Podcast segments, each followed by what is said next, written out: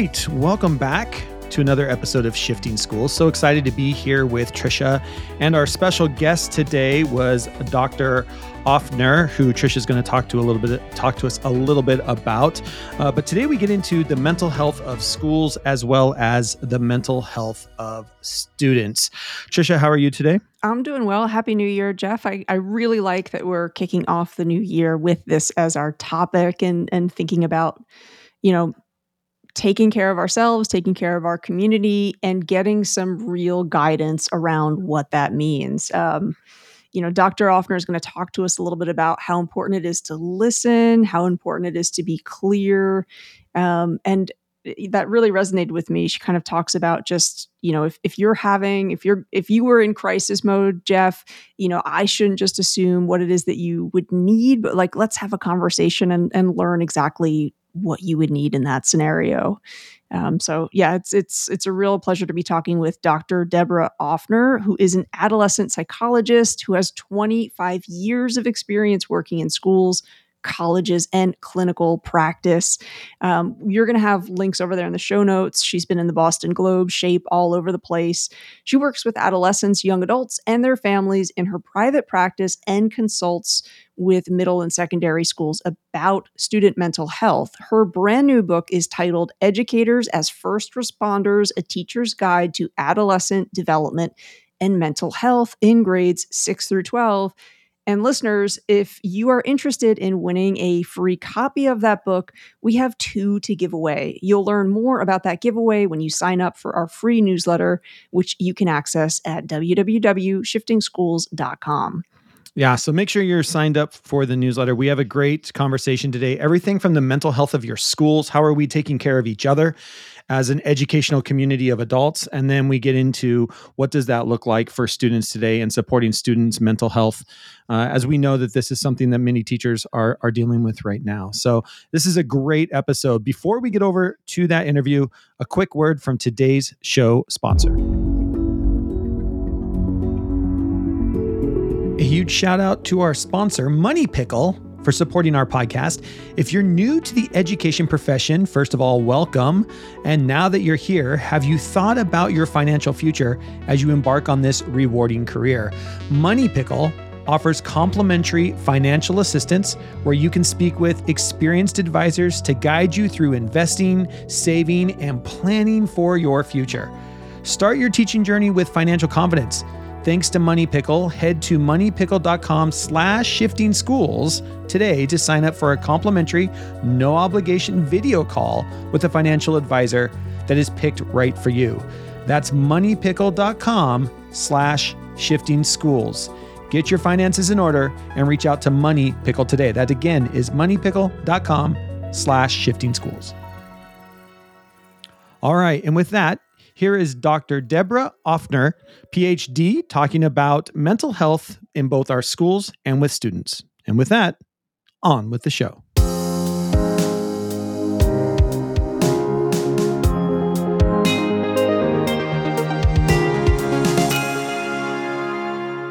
We are honored to be kicking off our mini series on mental health with you, because you have such a wealth of experience advising educational institutions on sustaining emotionally healthy schools. And we think actually it might be great just to start there with kind of like a basic grounding on what an emotionally healthy school is, and maybe even talk a little bit about what it isn't. Yeah, that's great. So an emotionally healthy school, for me, starts with the adults, because if the adults aren't healthy, and by that, I don't mean that they have work-life balance. I don't mean that, you know, they're well compensated necessarily. That's not what I'm talking about. I'm talking about an environment where adults feel like they have some autonomy, some input into important decisions that are made, or at the very least that there's some transparency when decisions are made that may not include faculty or staff input, that people can be told, you know, this is what we considered, these were the factors we weighed, and this is why we're doing X instead of Y. I think one of the biggest complaints I get from teachers is that they're not in the loop, and that they don't know why things are happening, and that they don't have input. So I think Adult communication is important, and that runs the gamut from systemic issues and decision-making, like I said, to also like diversity, equity, inclusion, belonging issues, in the sense that if you want a school where the kids feel like their identities are respected and understood, the adults have to be able to have conversations with each other about those things in order for them to then support the kids in those ways. So there's a lot of like parallel process where if you want the kids to feel supported, you've got to support the adults. And some of that is free yoga classes or a raise or, you know, a babysitting voucher or something like that. But a lot of it is talking and communicating. I really appreciate that. It reminds me of, I saw a study recently about what's kind of popularly known as the feedback sandwich, where it's like, if I had to give you some tough feedback, yeah. Like, oh, you know, actually, Dr. Offner, like, what a beautiful smile you have. By the way, here's this bad news. And also, did I mention your smile's great? And the research talks about, like, don't do that. Like, when you have to give feedback or you have to have a difficult conversation, like, actually the transparency piece and kind of like trust your conversation partner, like, you know, treat adults as valuable assets, which I feel like is what you're getting at there too. 100%, because I think as the adults who work in schools, we know the kids are valuable assets and it's our job to make them feel like that. But a lot of times that can get lost when it comes to how you treat adults. So if you're a school leader, you want to remember that you have power, you have authority, and adults are vulnerable also. I think the COVID-19 pandemic kind of showed us that in bold relief, just how vulnerable the adults are.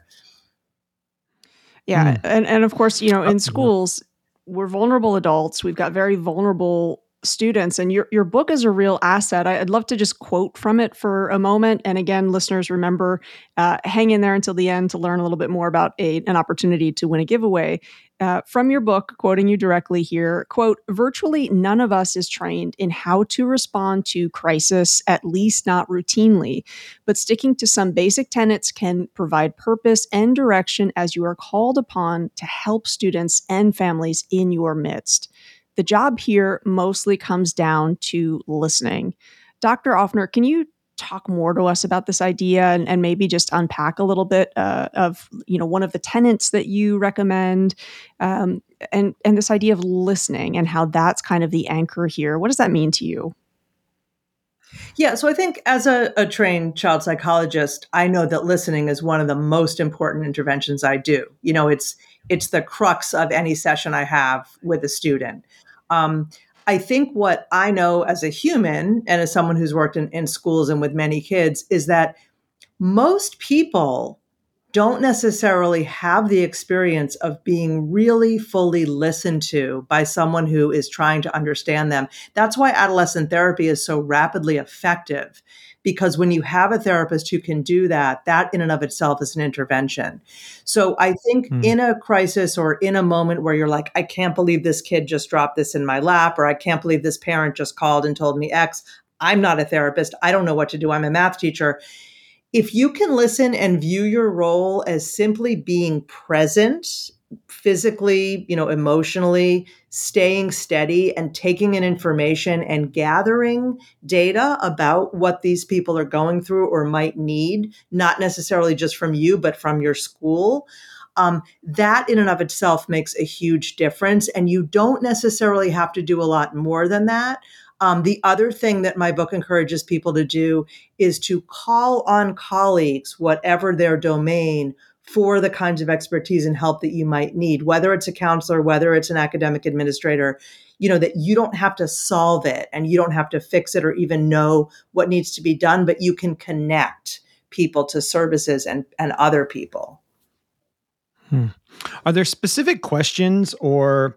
Like, I'm just trying to put myself in back in the classroom when these situations happened, you know, when you're trying to gather information, because I think that's a really good way to put it. You know, you're listening to somebody and just allowing them to be heard.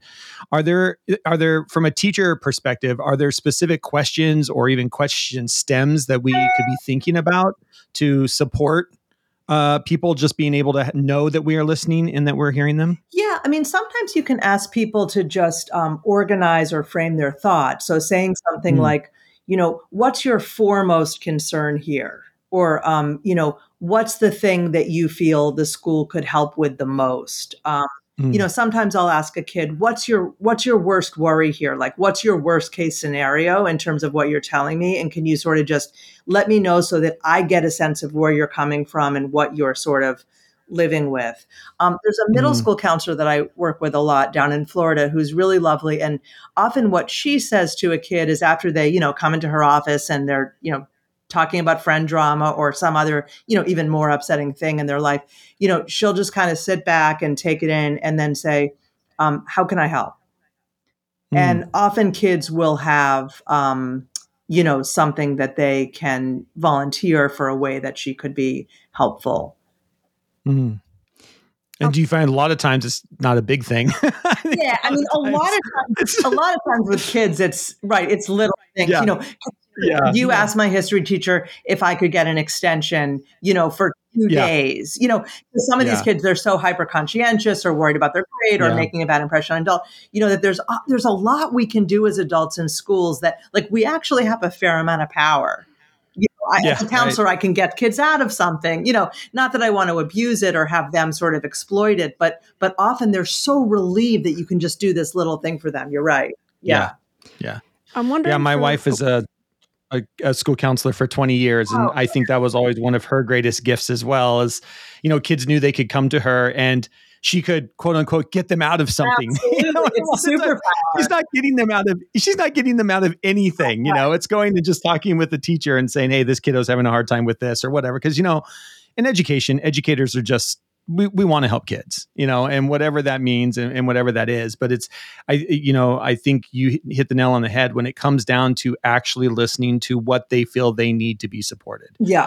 And listening is such a critical skill. Sorry, Trish, I cut you off. No problem. No, I was just, thinking the advice that you're giving, Jeff's right. Teachers want to support the students, but I think also teachers want to support one another.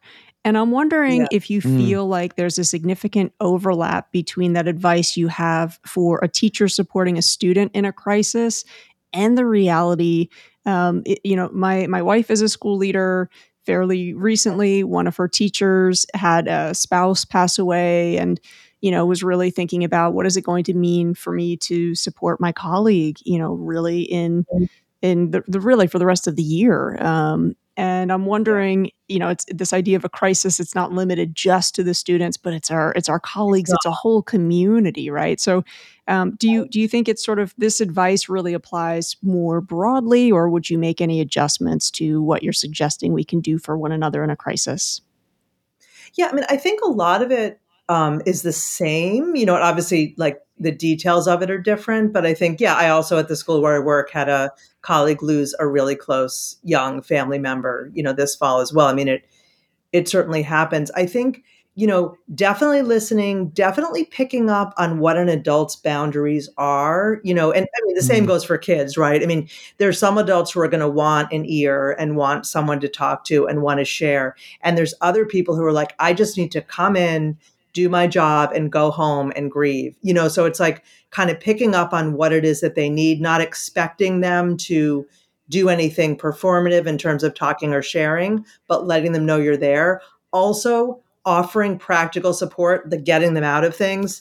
If someone is dealing with a loss, and it would just help them. Can we take something off your plate? Is there some administrative task or some meeting you were supposed to lead that we could just make things a little bit less demanding for you here? I think, as I'm sure your wife knows, that goes a long way too. And not everybody feels comfortable asking, or they don't even know that's what they need. Yeah. Yeah, I appreciate that. And I think that boundary advice thing, I like as I've gotten older, I feel like I've almost learned through failure about that. Like check first, don't assume what I need is what somebody else would need. So for maybe a younger school leader who's listening and is thinking, I love what Dr. Offner just said about like, yes, respect that person's boundaries. But if you don't know, what are some good ways to ask? Like, do you have a way of framing that conversation? So it's not, I'm not operating on this assumption, even though this is what I would want, I'm not going to impose that on you. How do you do that investigation of finding out what the other person needs? Yeah, I think, again, to be super transparent, I mean, I could see a conversation where you say, I think if I were in your situation, I might want to, you know, talk after work and go out for drinks for like 3 nights in a row and just, you know, I don't know if that's what you want. If it is, I'm happy to join you. But what do you think, you know, what can I do or what can we, you know, our colleagues do that would be most helpful? And then, you know, it's sort of in saying what you would want, but acknowledging they might not want it, it opens up the possibility that there's no wrong answer. And that you're really looking to like, is there anything we can do to support you right now? You know, I think that goes such a long way. I think a lot of people also in the face of something like a loss, you know, that you're describing, they don't know what to say. And they feel sort of awkward. And so some people avoid the person, some people overshare their own experiences, you know, but I think, I mean, again, as a therapist, asking questions is always a good way to go in. Mm. I like that. And around the idea of appropriate boundaries, I mean, we are hearing from teachers all over the place about just mental health with students today. Right. And I think there's this idea of just helping teachers who are struggling with what are the appropriate boundaries around necessary support when students are facing mental health. Yep. And so how can educators kind of balance their professional responsibilities that I am your teacher, I'm here to teach you math, I'm your math teacher, but at the same time, have that emotional aspect of supporting student well-being? How do you kind of support teachers, or any thoughts about helping teachers kind of with those appropriate boundaries of, you know, I want to be your friend and I want you to know that I'm here for you. Right. But at the same time, I'm your teacher and we've got a job to do. Yeah, exactly. And I think, you know, in a way, even the idea of being a friend, like as much as it may feel that way, like you're not, you know, and even if kids think you are, want you to be, pretend you are, you know, and that doesn't mean you can't be super close and connected and caring. And I think, you know, all of us have different personal boundaries. So just like the example with grief where everyone deals with differently, some of us, you know, well, I shouldn't put myself because I'm obviously a psychologist, but some teachers love being that emotional support person. And they love, you know, for example, my old school, the ceramics teacher was just this amazing woman. And, you know, kids would come into her studio and they'd be throwing pots and who knows what they would bring up, you know, but she would often come running down the hall of my office and say, this kid just brought this up while they were throwing a wheel. You know, what do I do? You know, so some people love being in that role and other people, like, they don't want to know, you know, like you have a mental health issue, like here's the counselor's, you know, office location, like goodbye. You know, so I think you have to, like, any of those are fine. Like it's fine to be really open and connected and want to hear about a kid's weekend. It's also fine to not. I think the problem that I see with boundaries in teachers and student mental health is that it's a slippery slope where a kid might confide in you after class that they're going through a rough time. And then the next thing you know, you're getting an email at midnight that they're feeling like suicidal, you know? So I always encourage, again, as a psychologist, teachers to refer whenever you can. It's not that if a kid starts crying about a quiz grade, you have to send them to the counselor. But if you sense that there are mental health issues, or you start to learn that there are, to try to, you know, do you have you ever been to a therapist? Oh, you already have a therapist. Oh, okay. You know, how, you know, how's that going?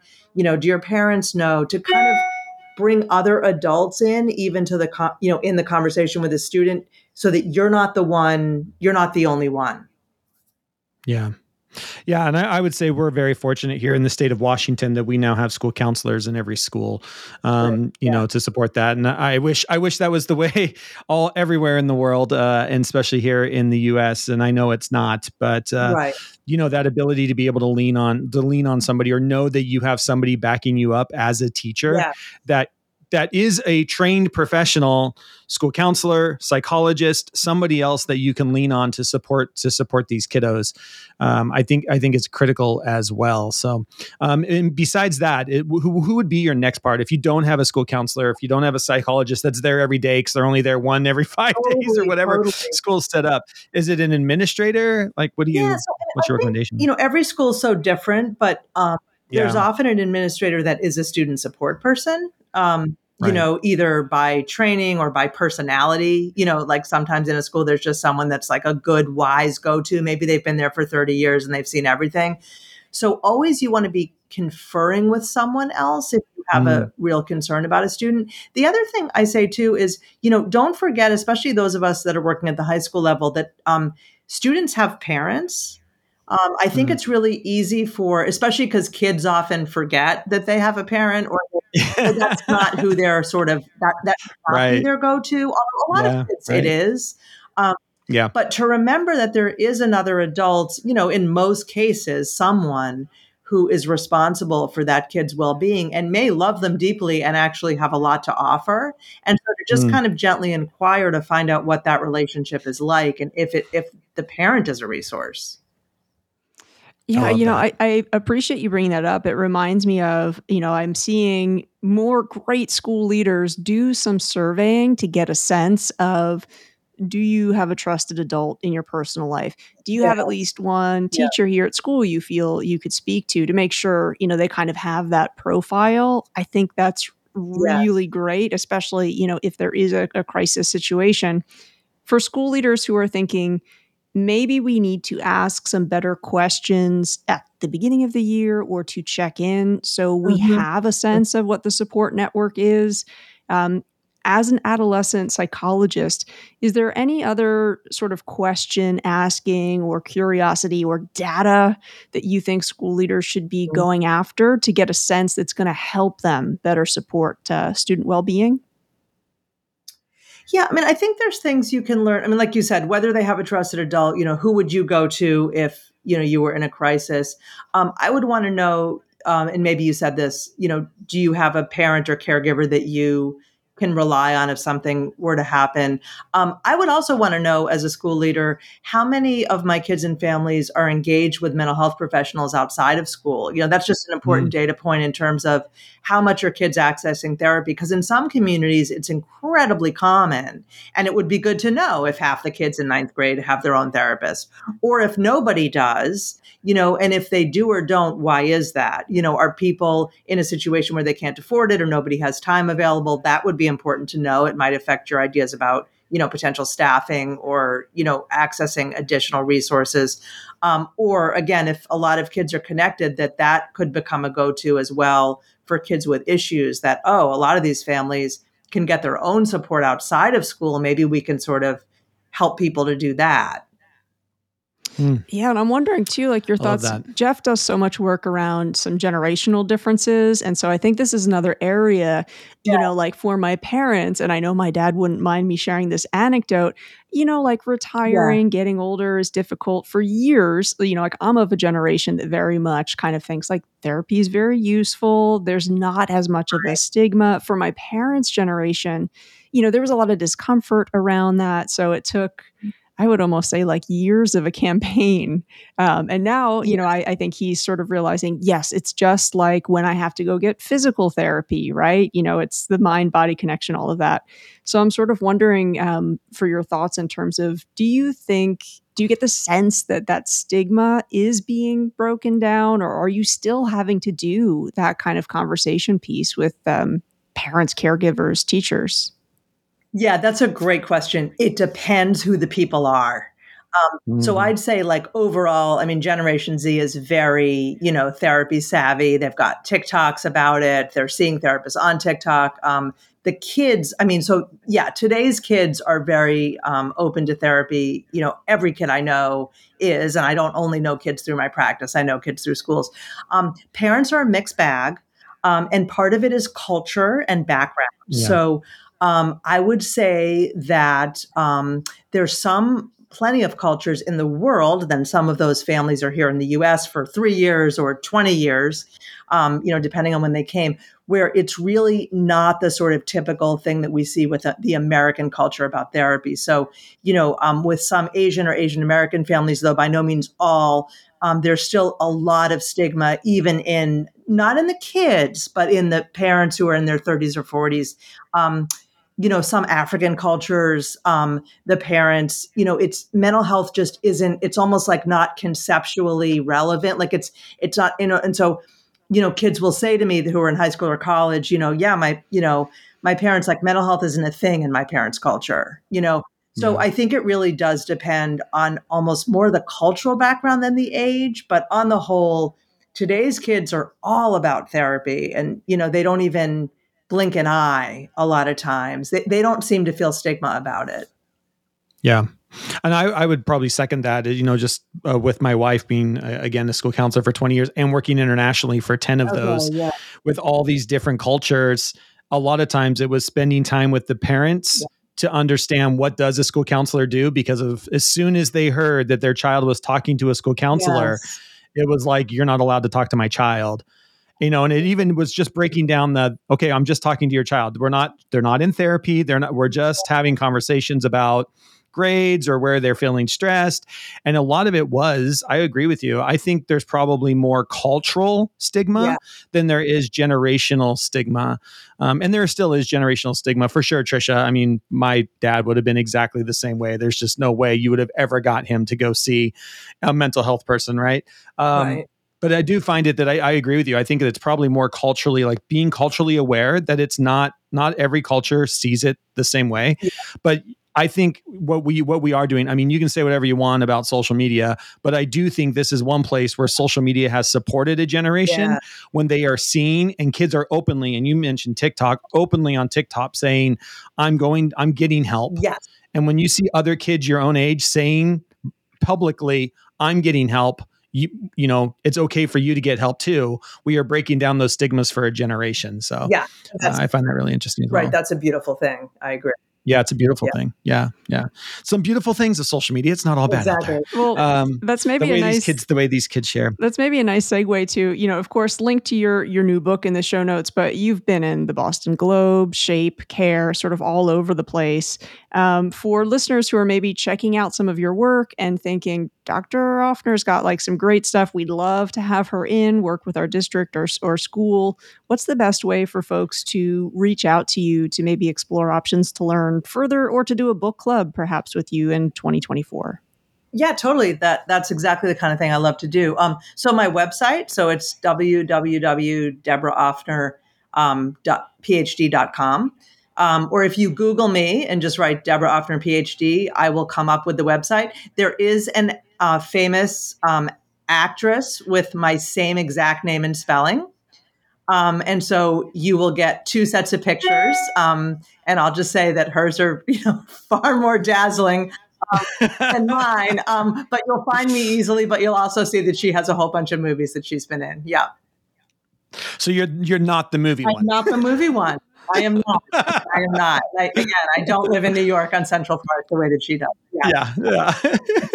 Well, that's a fun doppelganger to have for sure. Well, thank you so much for sharing your advice. Really enjoyed your book. And again, like continuing to think, what is an emotionally healthy school? I think that's a great question for us to kick off the new year with. Yeah. Thanks for being here. And thanks for spending some time with us today. Thanks so much.